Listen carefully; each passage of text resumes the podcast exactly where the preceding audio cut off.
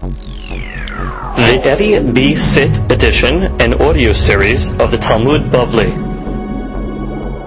Masechet Sota has been dedicated by our good friends and Talmid, Mr. Haimi and Dina Dana, Hashem for the success of their children and especially the Fu'as Shelema Moshe Ben Dina, ולעילוי נשמת יוסף בן סרינה, דוד בן פרידה, מאיר בן זוהרה, משה בן פייגה רות, שרה בת אסתר, פייגה רות בת אסתר, ואסתר בת יוכבת.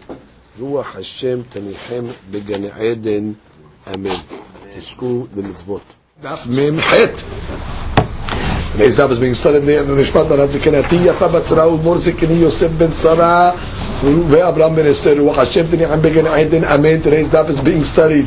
לרפואה של אמר משה בן דינה, שרה רוחמה בת רחל ושרה בת רחל, אין לה נפל לנפת הנפש.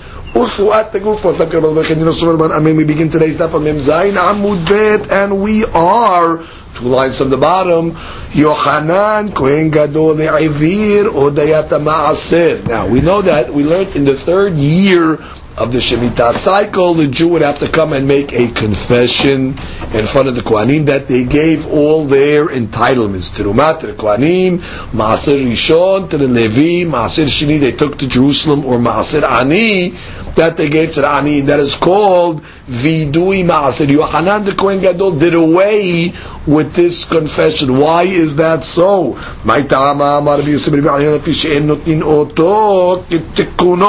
Because they weren't giving it according to the Torah's rule. Why did Rahmana Amar Diyabe Levim? Because the Torah says you have to give Maaser Rishon to the Levim. The Anan Kayavin and the Kohanim.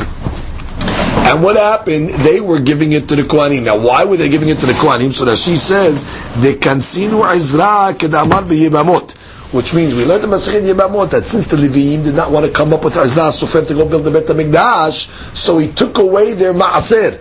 And he said, "You're given instead to the Kohanim." Now, to Mahlokan amongst the Tanaim, does the, the, the, the, the Kohanim actually have rights to to Maaser uh, Rishon anyway? And all he did was just, you know, take out the rights of the Levim, or was it actually that they didn't have rights and the kanas was to take it away from the Levim and just mamash give it to the Kohanim themselves? In any event, Rashi says second line,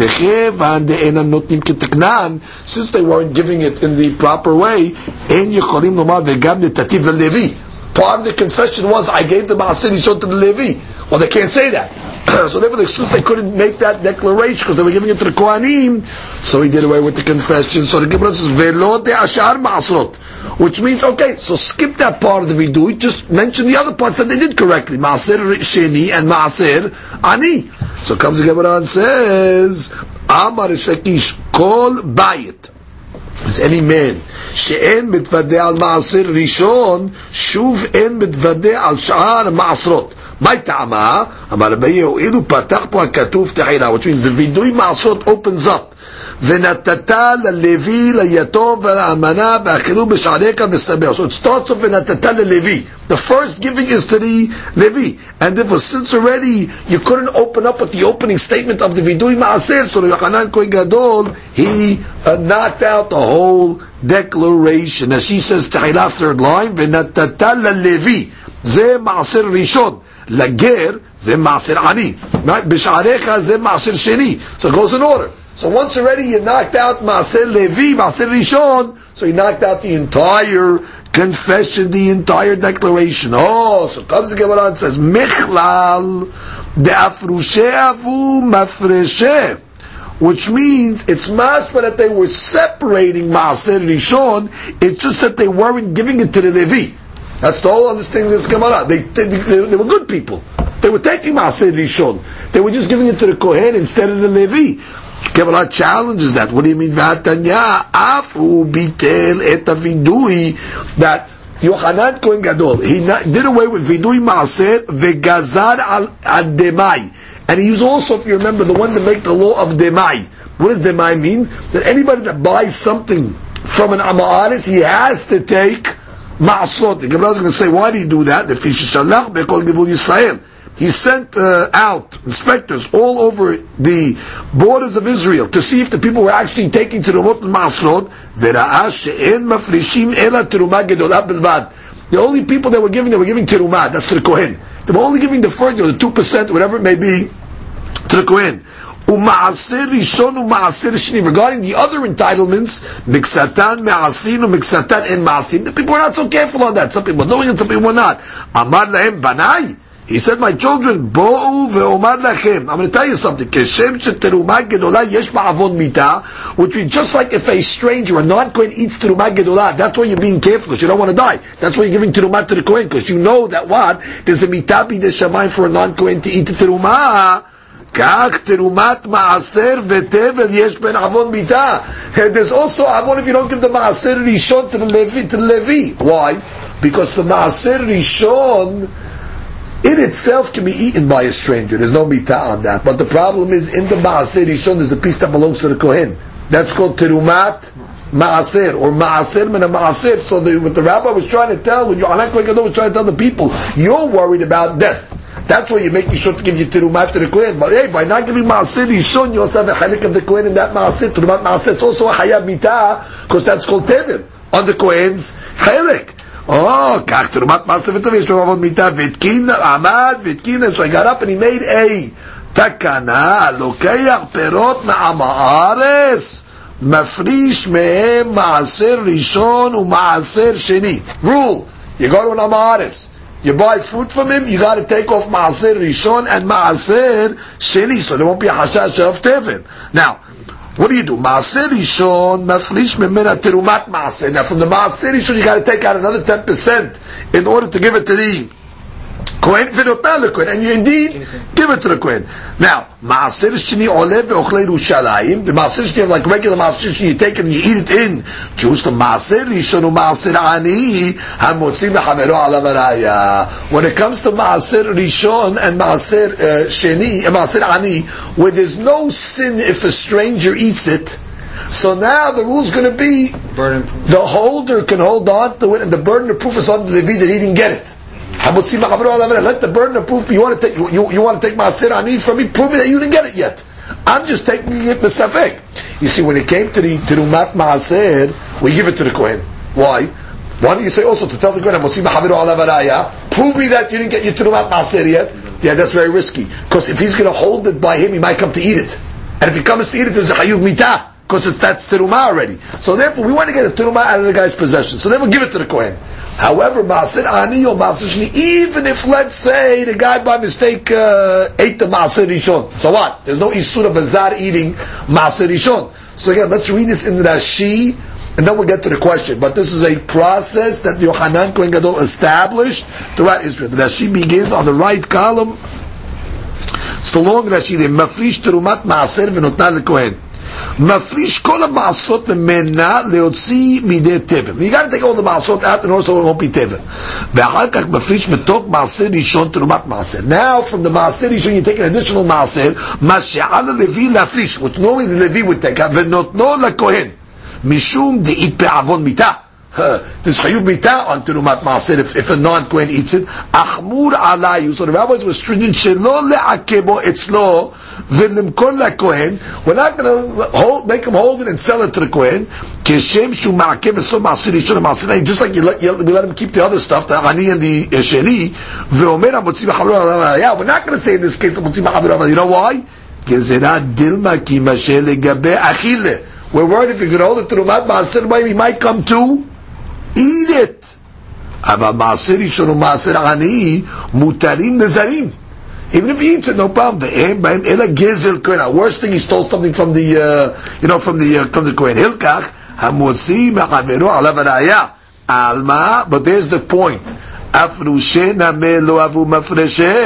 You see in Yohanan's time they weren't even giving the masot. So what are you telling me that the reason why you stopped the confession is because they were giving it to the wrong person. They were giving it to the Kohanim instead of Levim. It's ma'asba from here. They weren't even giving it at all. That's why I made it takarada. If you take the rumot, or if you take fruit from a, a ma'aris, you need to take all the entitlements out. So make up your mind. Were they giving to the wrong person or weren't they giving at all?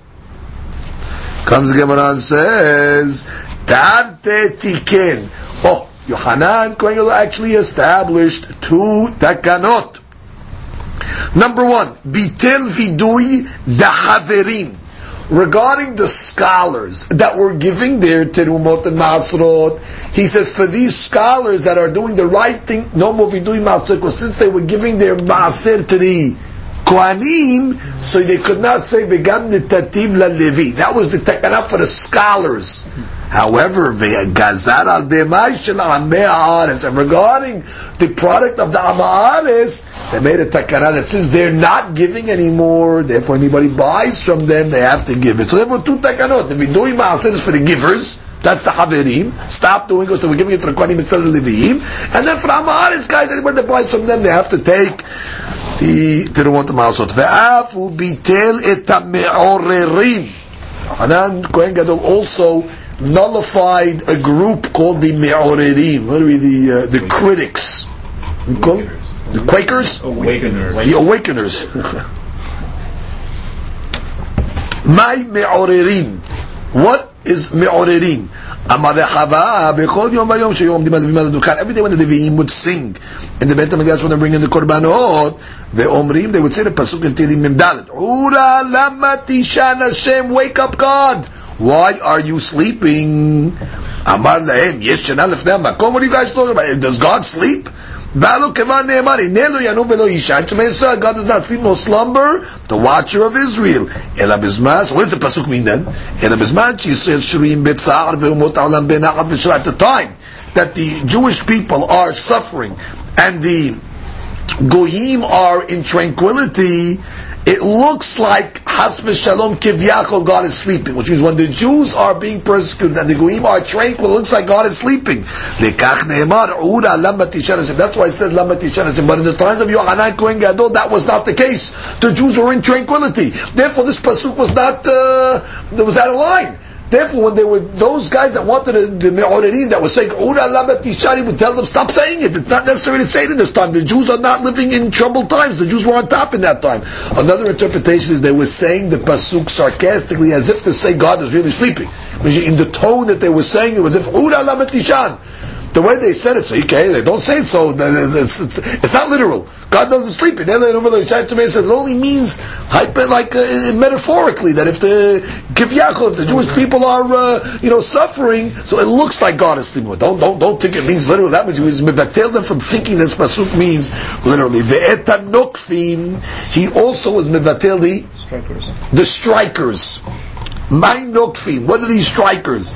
אמר רבי יהודה אמר שמואל, שהיו מסרטין לעגל בין קרניו. כדי שיפול דם בעיניו. When they wanted to slaughter an animal, so they wanted to sedate the animal a little. So what, how they sedated? They made a mark on his forehead. They like uh, punctured over there a little. And what? Now the blood started to come down his forehead and go into his eyes, the animal's eyes. Now the animal can't see so good, so he gets a little confused, so it's easy to tame him down and slaughter him. But what's the problem? Ataiu batil. He stopped that minhag. Why?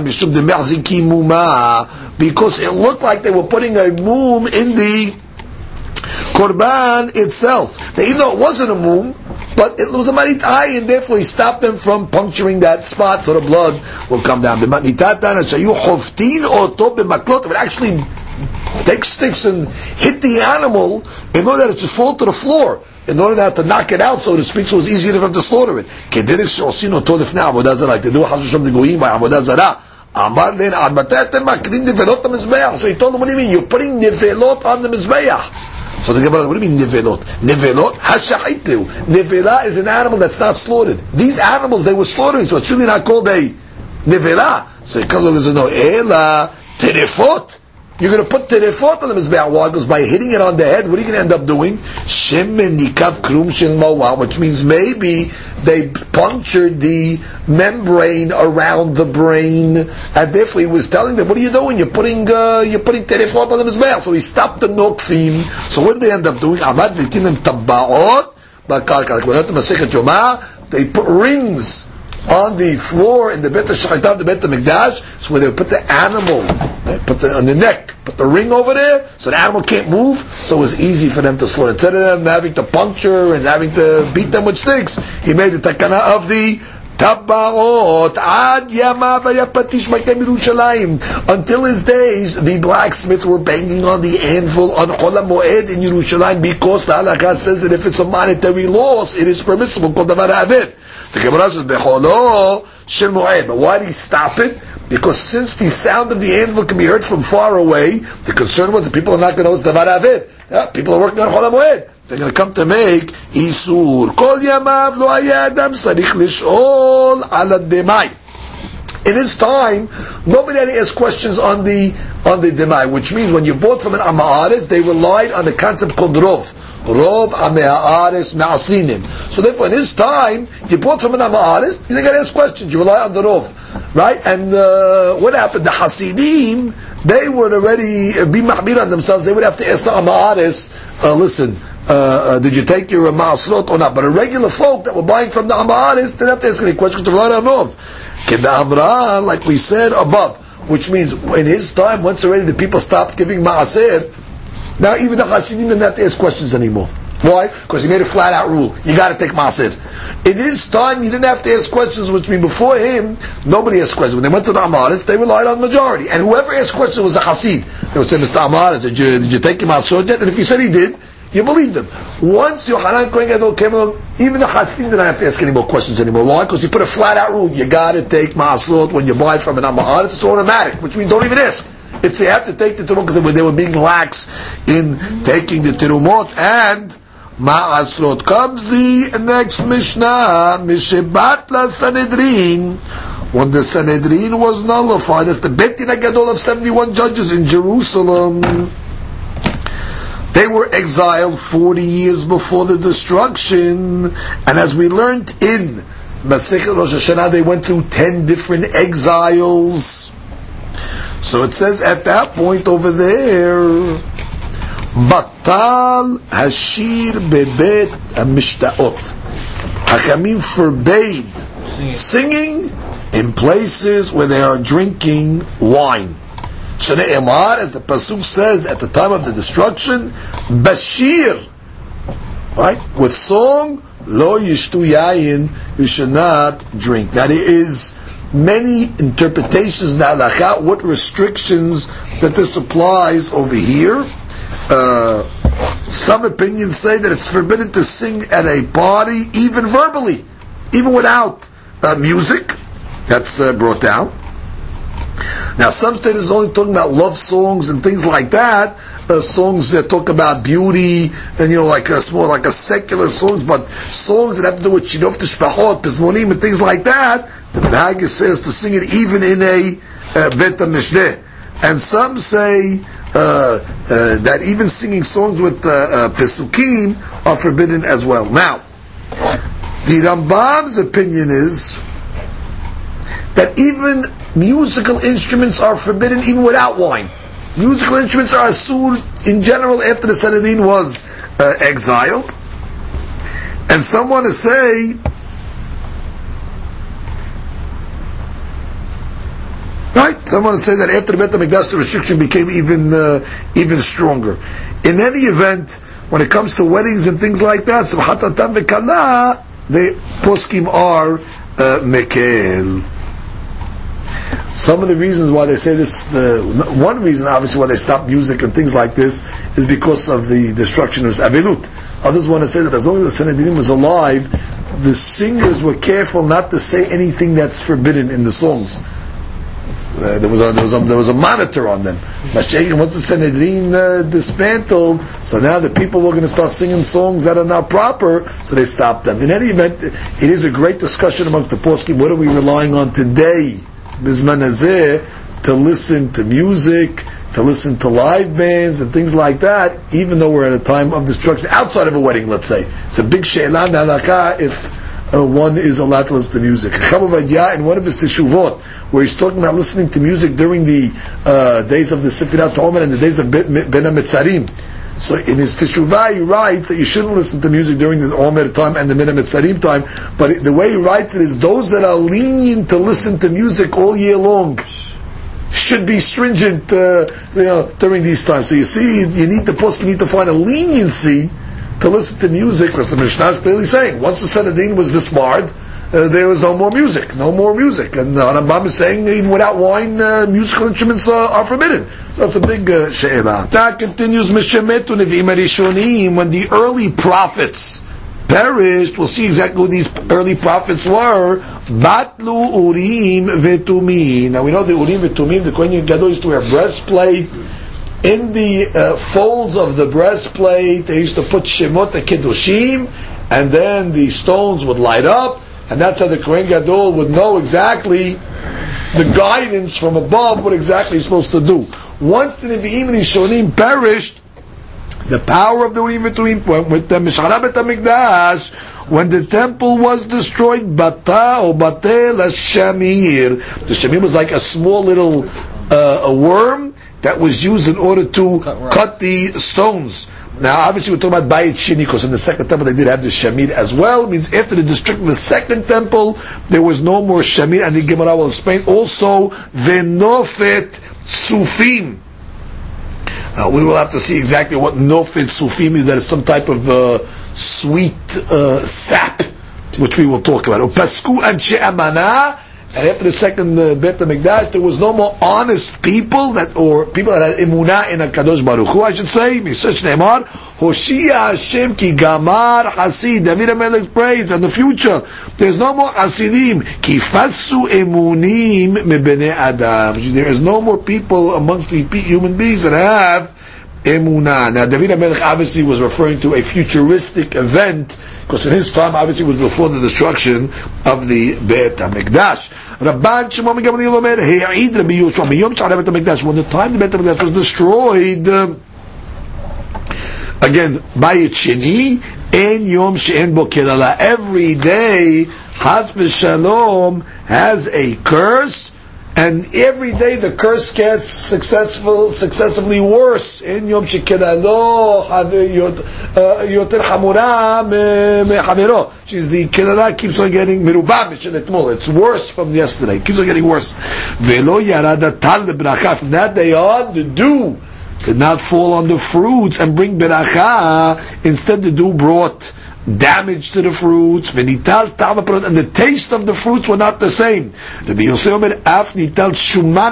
nutrient value of the fruits also went down, diminished. Once already there was no more tahara amongst us. When the people stopped eating their foods betahara, the fruits, flavor and fragrance went away.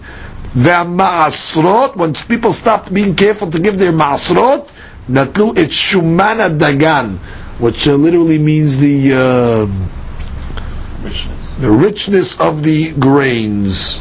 And be that. He didn't give them ma'asrot, so the uh, grains became uh, damaged. V'achamim omrim haznut v'keshafim kilu et People immorality going with znut and kishafim is sorcery magic.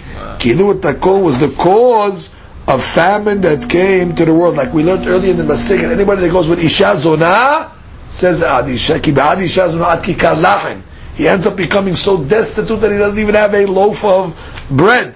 As well as kishafim, uh, the magic also causes damage to come down to the world. You told me that what? That once the Sanhedrin was disbarred or dismantled, so there was no more music. And how do you know that? Because the Pasuk says, Bashir lo yishtu yayin. Now, how do you know it's talking about the time of the dismantling of the Sanhedrin? The Pasuk just says in the party you can't drink wine and have music. How do you know it's talking about the time of the Sanhedrin? Rabbi Rabbi Yoshua Damar Kira Zekeni Mesha'ar Shabatu Bachorim Miniginatan. The Pasuk says in Echa that what? Zekenim, the elders, which means not the elders, the Sanhedrin, from the gate, from the Shket Gazit, they stopped to sit. And as a result, what happened? There were no more parties as a result of it. So you see there's a direct connection between the parties and music and the cessation of the Sanhedrin. Amar Udna. The Sham, I'm sorry, Amar Rav. Rav said, Udna the Shama'a Zimra. The ear that listens to music te'aker should be uprooted. Rav cursed his generation that loved to listen to music and caused a lot of bitul Torah, bitul zeman. Therefore, he said, anybody wants to waste their time, instead of learning, you want to just listen to music, his ears should be uprooted. Amarava, zimra bebeta, chorba besipa. Music in the house brings destruction to the threshold of the house. Which means if there's uh, music coming out of the windows, chorev basaf is going to cause at the threshold of that house destruction. Ki arza The Gemara immediately will tell us what the end of that pasuk is referring to. The Gemara asks, "My ki arza What does it mean the end of that pasuk? Amar biyitzhak bayit hamsukach ba'arazim iru. Literally, it means that arza is cedar wood and ara or era is like a city.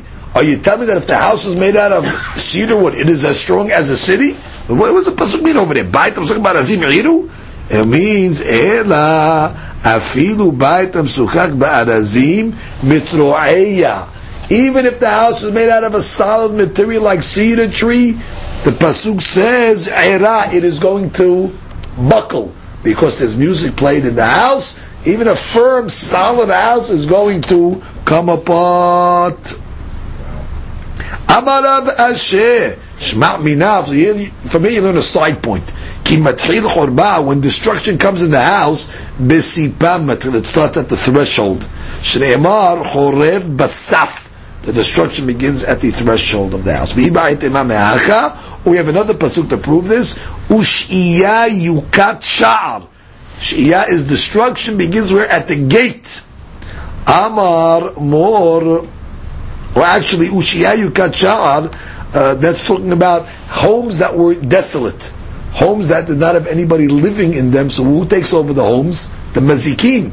All the demons and the spirits, they come and take it over. And where do they attack? At the Sha'ar at the threshold, at the entrance. Amar Mor Hazele.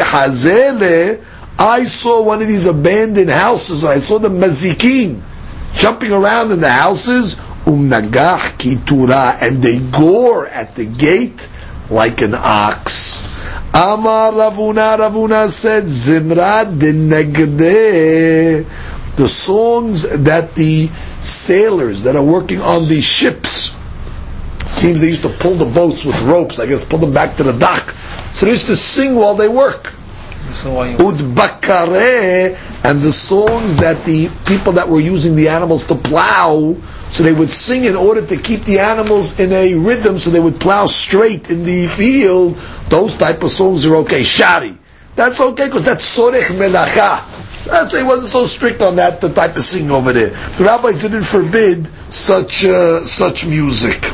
However, the gerdae, the weavers that would sing songs while they were weaving asur, because that led to levity and laughter and really they don't have such a hard job anyway, so they don't need to they don't need to loosen up by uh, singing. That's the way the Mefarshim explain. Now, according to Rav it comes out a tremendous uh, uh, stringency that you see that they forbade even singing without music, even singing outside of uh, a party. That's what it comes out according to him. I mean, the only singing that became mutar according to Rav is singing while you work, if it's uh, if it's needed. Right? That's the way they want to learn over here.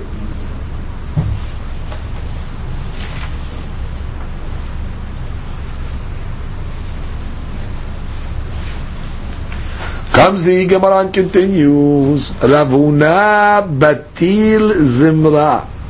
Rav Huna made a Gezerah his generation. No singing. Not in their homes and not at the parties. That she says even outside the parties over there. Come, oh, now as a result of it, beracha came down to the world.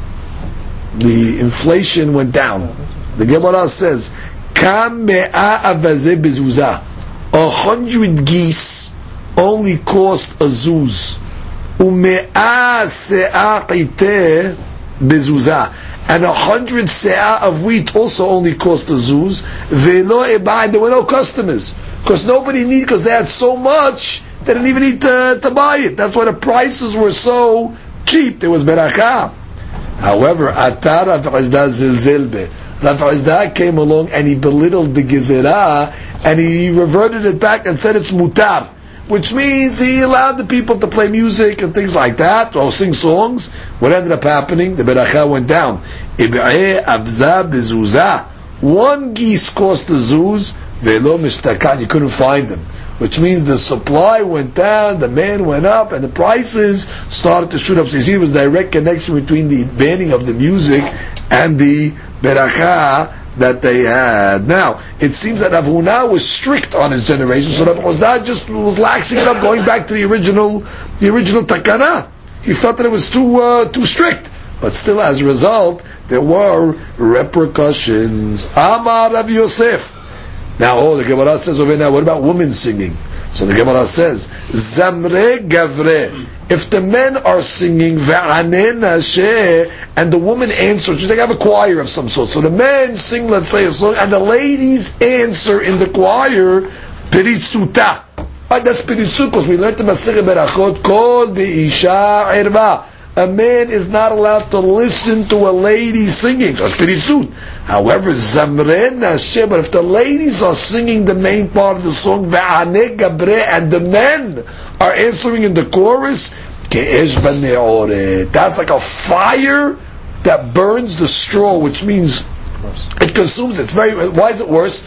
Because when the men are in the chorus, they have to listen closely to the ladies singing to know when they should jump in to sing the chorus. So they're intending to listen much more seriously. When the men are singing and the ladies answering, so they don't have to pay attention to the ladies so much. So therefore, the Gemara says that is firing up the Yitzhak Now the Gemara says, kamina. Now, what do you have to know which is worse? They're both forbidden. So what do, what, what do I care if this is Benitzut and this is Esh So the Gemara says, which means if let's say both of these practices are taking place and the rabbis only have an ability to nullify one, which practice should they nullify? They should nullify the case of the woman singing and the men answering. That already should be a precedent first, because that is a worse situation. Comes the Gemara and continues. Amar Rabbi Yochanan Kol be'arba mine zemen. Anybody that drinks wine, and at the same time he's listening to four different instruments, he brings five calamities to the world. Four instruments and one wine. That's five calamities. And the Gemara says, "Emar, hoy." Mashkime baboker. What are these people that wake up early in the morning? What do they do when they wake up in the morning? Shechar yirdofi. Right away they drink first thing in the morning. Me'achare b'neshef. And they stay up late at night. What are they doing late at night? Yayin yadlikem. They get enlightened by the wine. And what are they doing when they're drinking the wine? Vayakinor, vanevel, tof ve'halil. Four instruments. Ve'yayin mishtem ve'po'al Hashem lo yabitu. They do not see the wonders of God, which means they're not studying Torah. As a result of their drinking, they do not see the greatness of God, and therefore, what does it say? It's going to happen to these people.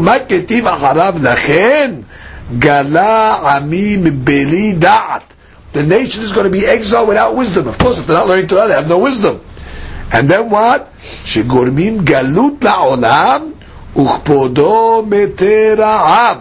And what? The Hashuv people are going to die from starvation. Shemivi'im la'al de'olam. They bring the famine to the world. Ve'amono sihe sama. Shegormin the Torah shtestakah This type of behavior causes Torah to be forgotten from those that are learning. And then what does it say?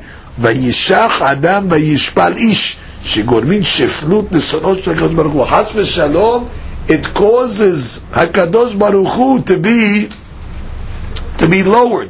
Hatv Shalom, not itself, but means that God cannot bring beracha down to the world. So they weaken, let's say, the shefa of Hakadosh Baruch Hu down to the world. ואין איש של הקדוש ברוך הוא שנאמר השם איש מלחמה and lastly ועיני גבוהים תשפענה שגורמים שפלות שליסה they cause the Jewish people to be downtrodden let's review the five Puraniot number one they bring exile into the world famine into the world, forgetting the Torah into the world. They cause God to become lowered, and they cause the lowering of Klal Yisrael. Uma ketiv and then what is written afterwards? Lachen hirchiba sheol nafsha. Sheol is geinam. Sheol opens its mouth very wide. Ufa'ara opens its mouth pia liblihok without uh, borders. V'yara dadara v'amona ushona ve'alazba, which is all those that were rejoicing in Jerusalem, and all the masses, and all those people, they bring the you to the world. What ends up happening, they're all going to fall into Geinam. There's a lot of room in Geinam for these people. So therefore, we see again the dangers of excessive music after the destruction of the Beit HaMikdash. The Gemara continues a quote from the Mishnah, When the earlier prophets died, so the Mishnah said, Batel Urim V'Tumim. The Urim V'Tumim also ceased to exist. Man. Who are these early prophets? Amar Rav Huna said, David Ushmuel Ushlomo. This is referring to David, Hamelech, Ushmuel, Ushlomo, that were prophets when they ceased to exist.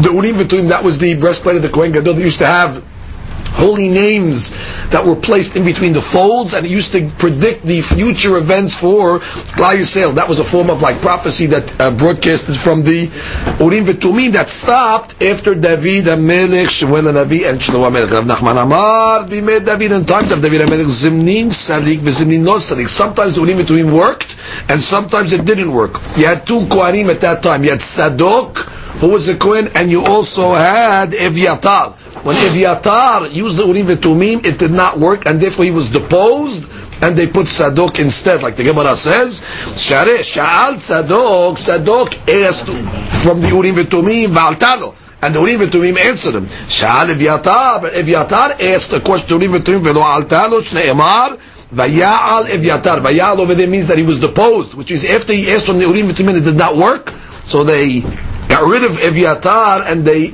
placed in his stead Sadok. Comes the Gemara says, Bativ Rabba Bar Shemuel. ויהי לדרוש אלוהים כל ימי זכריה המבין בראות אלוהים which means it says that in the time of Zechariah they used to seek the word of God in order to see what the future was. Now we're assuming that they used to use the Urim V'Tumim. Urim V'Tumim. Now who is Zechariah? She tells us who Zechariah was. Very interesting. He says, "Vehu beno shel Yehoyada shaya bime Yoash." Zechariah was the son of Yehoyada, was the Kohen Gadol, who lived in the times of the king Yoash.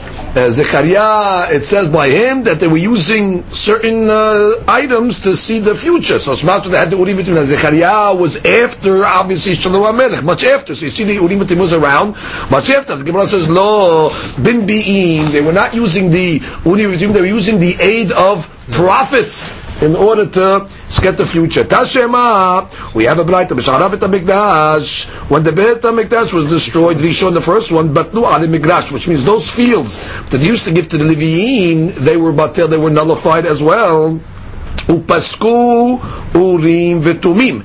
And already at that time, after the destruction of the first Beit HaMikdash, there was no more Urim V'Tumim. Upasak Melech Mebet David. And so far, the Davidic dynasty also ceased to exist. If a person going to come and whisper to you, and he's going to come along and say, what are you talking about? Says in the Pasuk by Nehemiah, Vayomer HaTirshata. Tirshata was a nickname for Nehemiah.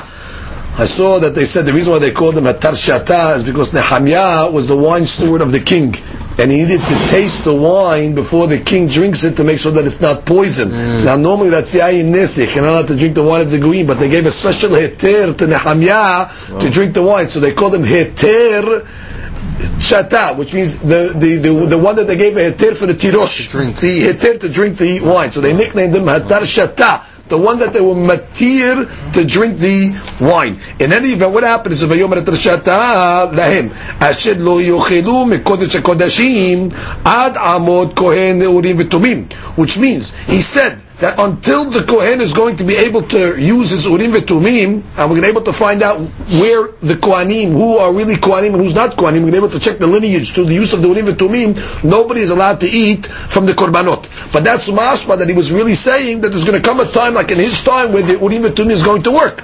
Now you just told me that the Urim V'Tumim ends in uh, the times of David and Shlomo. This is already, Nehemiah is much later. So the Gemara comes along and says, כאדם שאומר לחברו עד שיחיו מתים ויבוא משיח בן דוד which means what Nehemiah was saying was not that in his time it's going to be the Urim V'Tumim. He said when the Urim V'Tumim is going to be in play again, it's like a person says when Mashiach comes. It doesn't mean he's coming uh, immediately. It means like saying, you know, it's like uh, something that's uh, far out, which means there really wasn't Urim V'Tumim in Nehemiah's time.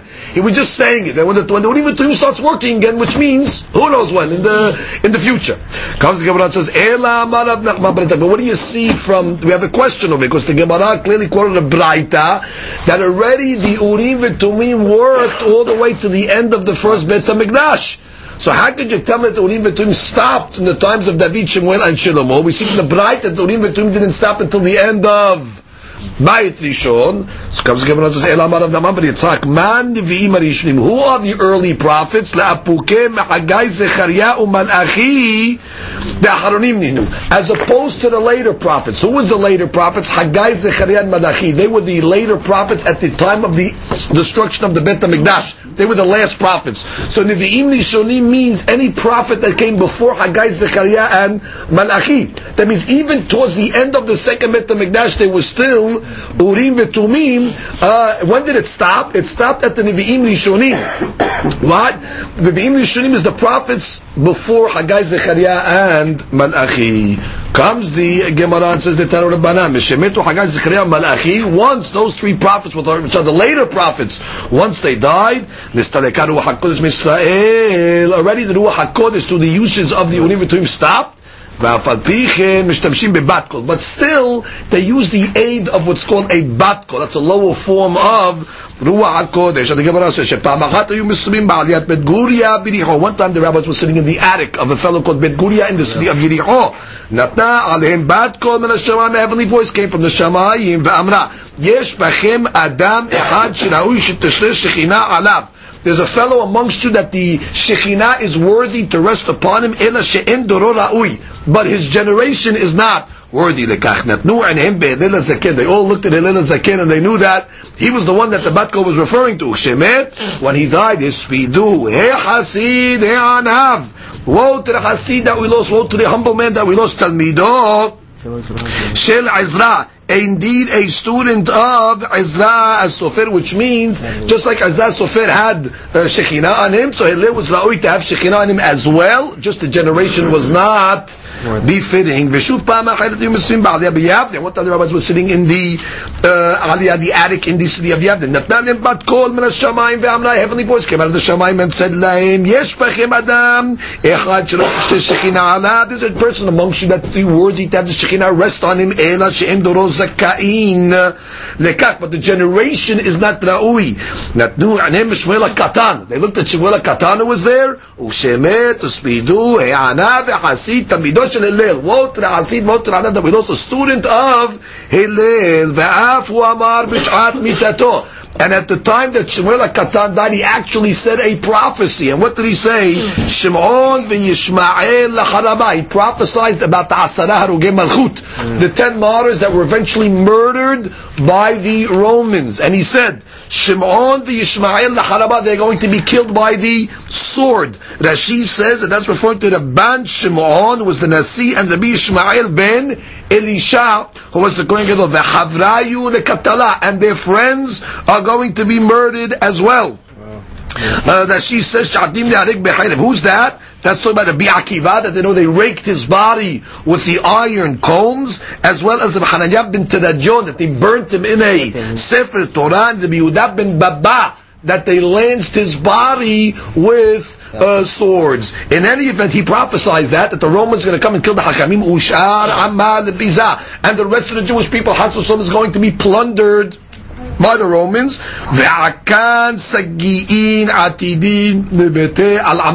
And great sarot, great troubles are destined to fall on the people, which means he prophesied about the galut, that the Romans were going to bring on the nation. At the time Rabbi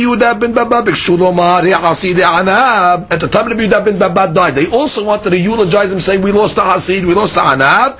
But they were not able. The time did not allow them to say it. Why? Because he was killed by the government. And anybody that's killed by the government, you cannot eulogize them in such a nice way because then the government's going to come after you. And therefore, since he was killed by the Romans, they had to be careful what they said at his eulogy, even though he was worthy of such praises. We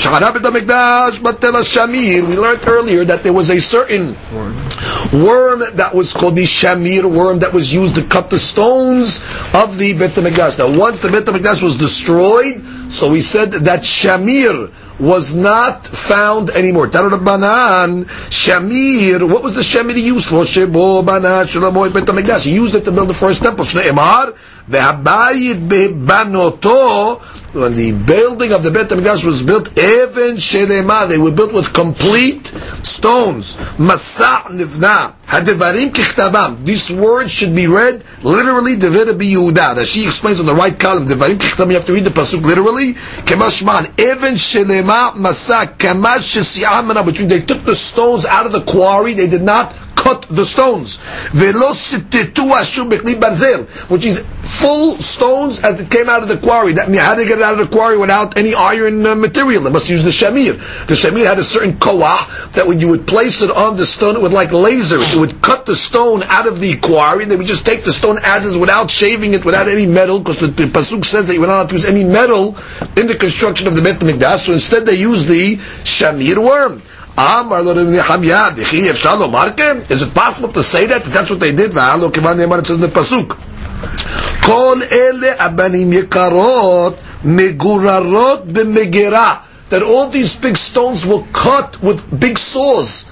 So you see the pasuk, they use the saw to cut the stones in the Beit HaMikdash. What do you tell me they use the shamir? Im ken, ma tamud lo nishma b'bayit ben banotos. What do you mean? How do you do with the pasuk that says there was no metal heard at the time of the construction of Bet HaMikdash.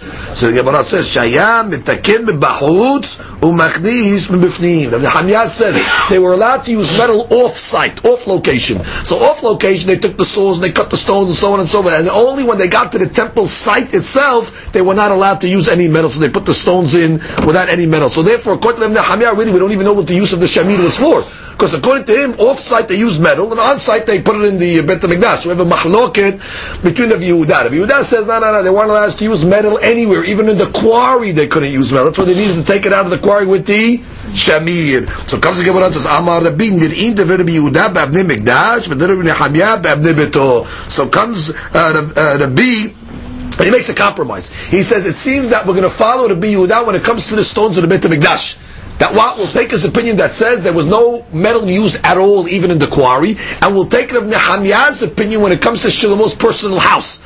That what? That they were not allowed to use metal on site, but they used the metal to build Shlomo's house off location. So therefore the B makes a compromise. We'll take to be Yehuda, the Bet HaMikdash. And we'll take Nehemiah, the personal house of Shlomo HaMelech. Comes the Gemara and says, So according to the Nehemiah, what do you need the shamir for? Because according to him, you're allowed to use metal for the construction of the Bet HaMikdash. You can use it to take it out of the quarry. So what do you need the shamir for it all? So he says, you needed it not for the big stones, but you needed it for the stones of the Hoshen. Because we know that on the stones of the breastplate of the Kohen Gadol, had etched on it the names of the Shevatim. Now the problem is, you weren't allowed to write it in ink, like Reuven, Shimon, Levi, because the Torah says you have to etch it.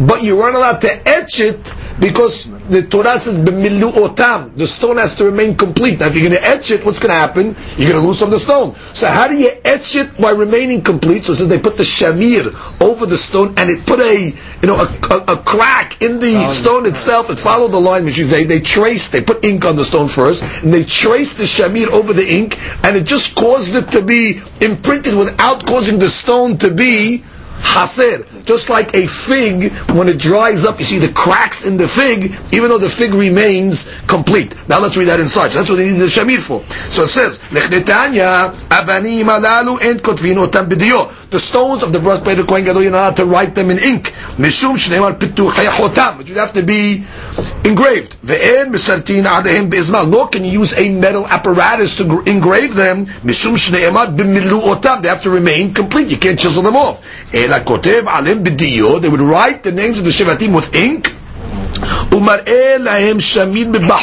And then they would show the shamir. The shamir, it seems like it was a laser, like I told you. They would show the shamir on the ink itself, and it would cause a a cut in the stone itself. And then the stone would crack by itself. Just like a fig. Shenivkaat bimot tahamat. like the fig cracks in the summer months when they dry out. Ve'ena hasadak is not missing anything. And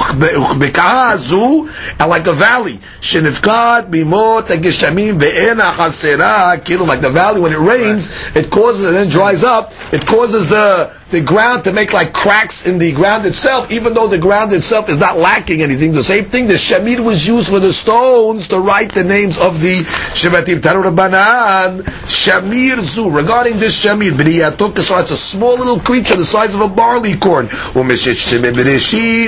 was already around from the times of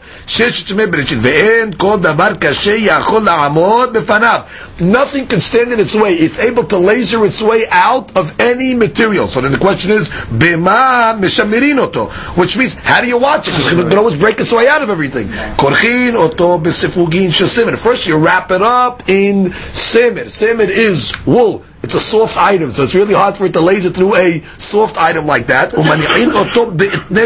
You put it in a lead tube. The lead does not let it, uh, uh, you know, break through.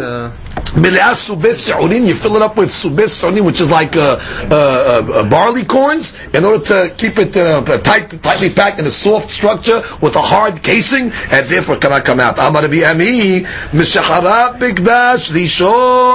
the Beit Hamikdash was destroyed, a lot of good things in the world, a lot of nice commodities also stopped and ceased to exist. Number one, Batla Shira Franda. Shira Franda, she says, is a very precious type of silk that was no longer around. V'zichuchit lebana is a certain type of crystal.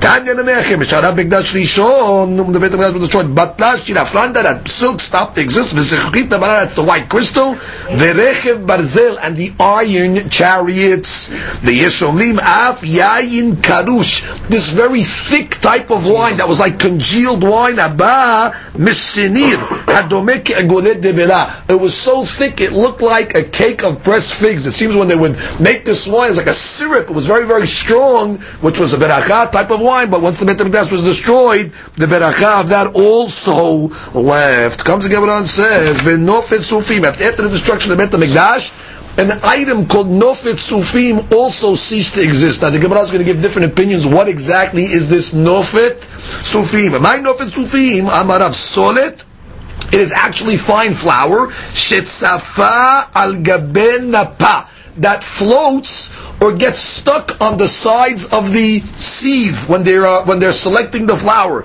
It is so rich this flour that it looks like dough. When you when you knead dough with flour with, uh, with flour with oil and honey, it becomes very thick this solid over here on its own, without being mixed with anything, just by sifting, it would stick to the walls of the of the seed, and it was very, very thick, like a dough, even without mixing it with any uh, any uh, materials, any water or anything like that. That's why they call it nofet. Nofet is melashon napa. Napa is the sifter. Sofim is saf that floats, which means the the, the, the wheat or the, the, the flour that floats or is stuck to the walls of the sieve. Nofet Sufim. Comes the Gemara gives a different interpretation. ולוי אמר, שתי כיכרות הנדבקות בתנור וטופחות ובאות עד שמגיעות זו לזו. The beracha was in the bread. They used to take an oven. They used to uh, uh, uh, place a loaf of bread on the side of the oven, and parallel to that, they would stick another loaf. The bread would puff up and swell up so much that they would meet in the center and therefore like they were being suspended from the actual walls of the oven themselves. Look at Rashi. Rashi gives us a whole story on this over here. Rashi says, "Shteki karot" on the left side, "Shteki karot nidbakot, shaita beracha mitsuya be'isa. There was a blessing in the dough. כשמדביקים כיכרות בדופני התנור, אחת zeh זה ואחת zeh זה, שכנגדו, when they would put the loaves of bread on the walls of the oven opposite from each other, they would start to, uh, they would start to be תפוח, they would start to swell, "Ad shemagat פני lezu." כצוף זה שגדל ומתפשט והולך ותולה באוויר, like the shade of a tree. the tree, when it has its shade, it overhangs, it hangs down, so too can elu tzafot ba'avir. So the breads themselves were stuck to the side of the oven like an overhang of shade, no fit sufim, like the shade of a tree that was just hanging over the oven itself, to show you the beracha that was in the bread. Comes Gemara gives a different interpretation. Rabbi Yoshua ben Levi Amar, Zed. That's very simple. Dofen Sufim is the sweet honey. Sheba min Hatzifiyah. Now some change that text to that comes from a place that they call it Hatzofim, from the mountains.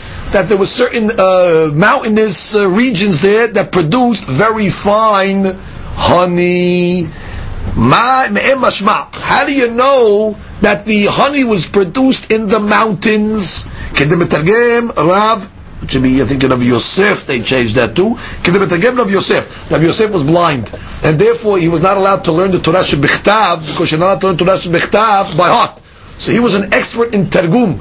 So whenever they would give him a pasuk, he was the expert to give it the Aramaic interpretation, so he would not be studying Torah Shebichtav by heart. In any event, Rabbi Yosef said the following interpretation on the pasuk that was said by the Meraglim. Remember, after the spies came back and they gave a foul report against Eretz Yisrael, then they came along and said, "You know what? We're going to go. In. We're going to go in." So Moshe Rabbeinu said, "No, no, no, it's too late. You can't go in. It's not going to be successful." These fellows were called the Ma'pilim, and it says they went into Eretz Yisrael region, and the Emoraim came out from the mountains, and they came and attacked, and it was a uh, it was no good. So the pasuk says like this: uh, the, the, the, the, the pasuk that is coming to be Doresh is it says the Amoraim people came down ka'asher ta'asenna devorim like the bees. Now, obviously, there's a comparison between the Amoraim and the bees. So Rav Yosef said the following: Kemar de nadzan de like the bees come down, v'shaitin berume alma, that they are flying, the bees, on the high places of the world, which is in the mountains, duvsham turah, and they take the uh, honey from the herbs that are on top of the mountain. That's where they make the honey, and then they swarm down the mountain, and uh, they come uh, and uh, back down. So therefore, the Emoraim were like the bees. They're on top of the mountain and they came down like the bees that are on top of the mountain that are making the honey. So what do you see in this Targum over here? That the bees are actually making honey on the Sofim, on top of the mountain. Rashi, oh, we continue. Comes the Gemara and says, now, once already we're talking about the thick uh, honey, obviously it was a special honey over here, we discuss a very uh, uh, famous law, the law of Nitzok. The question is like this. Let's say you have uh, beverages, uh, a, a keli, and on the keli on the bottom over here, let's say the keli is tameh. I mean, the beverages that are in the keli are tameh. And I have a tahor keli with beverage in it, and I pour from on top to the bottom. Now you create what's called a nitzok. Nitzok is a, a flow of liquid that's connecting the bottom tameh keli to the top.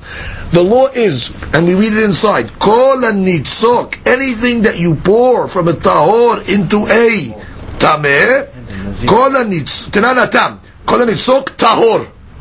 Why? Because we don't say that it connects, which is the stuff on top remains tahor. Of course, the stuff that, that falls to the bottom gets tameh, mm-hmm. but the stuff on top, even though you connected it, does not get tameh. Chutz Midevash zifim, except for zifim honey, we'll see what that is. Ve'at sapihim. And sapihim, what is sapihim? That's also a type of... Um, uh, thick uh, wax uh, uh that is thick. Now, what's the inyan of the thickness?